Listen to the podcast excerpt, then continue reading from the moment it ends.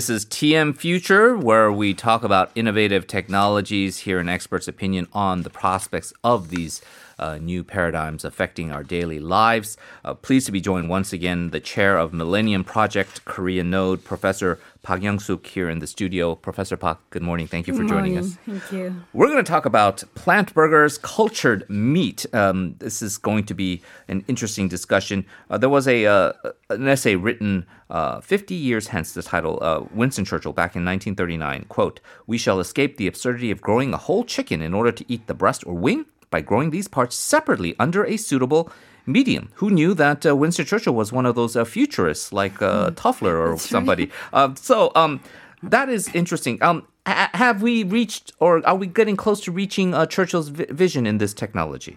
Yes, uh, in February this year, Burger King Korea is now, you know, selling uh, two versions, uh, Whopper, and um, that was uh, partnered with the Australian food tech v2food, which is uh, a bit getting uh, hot now. It is uh, animal-free soy paste patty. Uh, and uh, available across the Korea or South Korea, uh, wherever. And I tried it once uh, about a week ago, and it was only seven thousand five hundred won, very cheap. And I tried burger, Impossible Burger in 2018, four years ago in San Francisco. It was 18 US dollars, so it was very expensive. But now it's uh, Yeah, so cheap. so price came down. It's actually reasonable. It's comparative to the regular Whopper, I Yeah, guess, same, set same price. the regular Whopper. Yeah. The question, though, I think for people like me who who love meat is what is it made of and how does it taste? Burger King, uh, Korea, uh, all around 240 locations. That means uh, quite a lot. In the country, is now selling new plant Whopper. That's what it called, and uh, regular 5,900, B- barbecue BBQ flavored 7,900, and uh, they are made of soybean, soy protein actually and uh, natural flavorings something like uh, ingredients such as uh, lettuce and uh, all that and it tastes just the same Okay. and 95% resemblance that's what we call it Well, that's good news. That's certainly. Uh, it's not just Burger King. Any other stores uh, selling these plant burgers or cultured meats? Yeah, it's uh, it's amazing because I watched this um, technology growing. Uh, Thirty years ago, it started, and now KFC has a partner with uh, Beyond Meat. Beyond Meat is quite a big one too. Right. Uh, uh, they want to become a restaurant of the future, KFC and the Pizza Hut. Also, with the Beyond Meat, uh, bringing plant-based uh, meat pizza and Starbucks, Impossible Breakfast sausage, and McDonald's with the new vegetarian uh, breakfast. Uh, they're selling in Hong Kong and Macau at the moment, not in Korea yet, but uh, they call it McPlant Burgers. And it is sold in Denmark and uh, Sweden as well.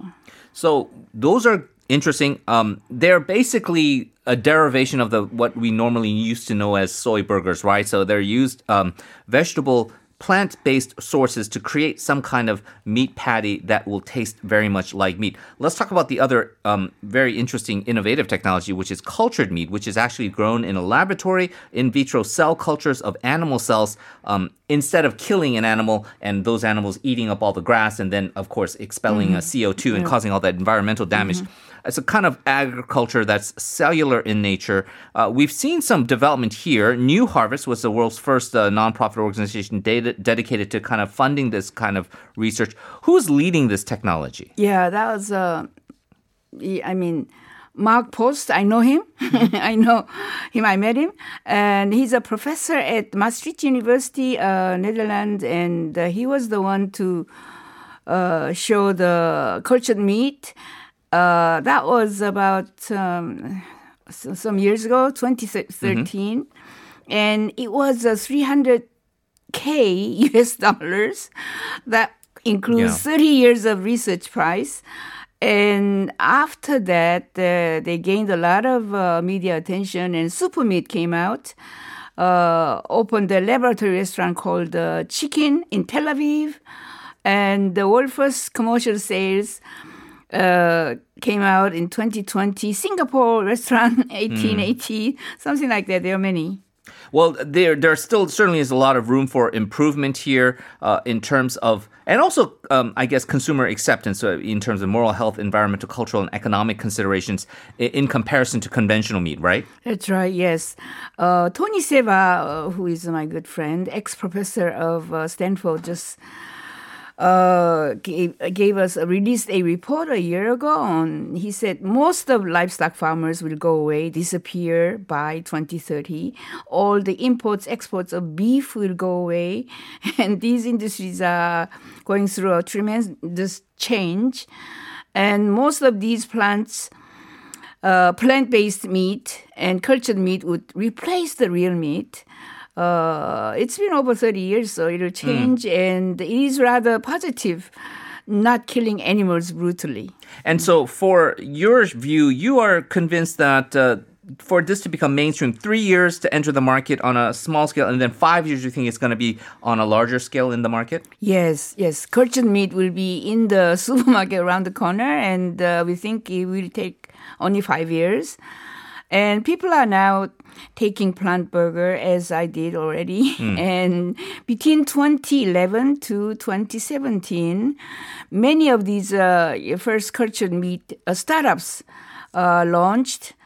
And I can quote uh, a few. Memphis Meat, which mm. is the largest one at the moment, Silicon Valley startup, invested by the Bill Gates, by Bill Gates. And they showed us the cultured beef meatball uh, another one, Israeli company, Supermeat, uh, showing cultured chicken. hmm. Finless Food, uh, San Francisco-based company, showing us the uh, cultured fish. Uh, in March 2018, Eat Just, this is the second largest after Memphis, uh, founded San Francisco, and later it's called now Just. Just has launched, uh, I mean, a while ago. 130 employees, research scientists 55 they are very big and they are doing poultry pork beef and all, mm. all, the meat so there are many startups and there are three hubs silicon valley netherlands and israel so you can okay. see yeah uh, very smaller scale i'm sure but uh, korea and japan also have a few startups yes in korea in gyeonggi i forgot the name uh, mm. gyeonggi province and Integrity Culture. It, this is a Japanese-based company, and the Chinese government last year, June last year, uh, the officials have called for a national strategy for making progress in cultured meat. So they are now uh, putting down a lot of money. Yeah, and apparently there are going to be a lot more developments here, including using uh, 3D printing. From what I understand, um, they're fairly successful in creating like nuggets or like the ground meat type of situations, but to actually make a textured thing like a steak or a chicken breast is is still a, a bit of a challenge, which uh, yes, uh, they are going right. to have to yes. Uh, keep developing on going forward. But as you say, uh, in five years' time, might be something that we yeah, all see on our dinner yes. plate. So uh, pretty exciting. Just hopefully the consumers can also get over their uh, mm-hmm. uh, kind of concerns yeah, in yeah, regards to that. Mm-hmm. Professor Park, is always a pleasure. Thank you very much for joining okay. us. Appreciate the insights, and we'll talk to you again Thank soon. Thank you. We're going to say goodbye. Our show coming up next is Life Abroad, hosted by Nasingyan. Please stay tuned for that. We are going to see you at 7 a.m. for another edition of This Morning. Until then, please enjoy the rest of your day. This has been Henry Shin. Goodbye.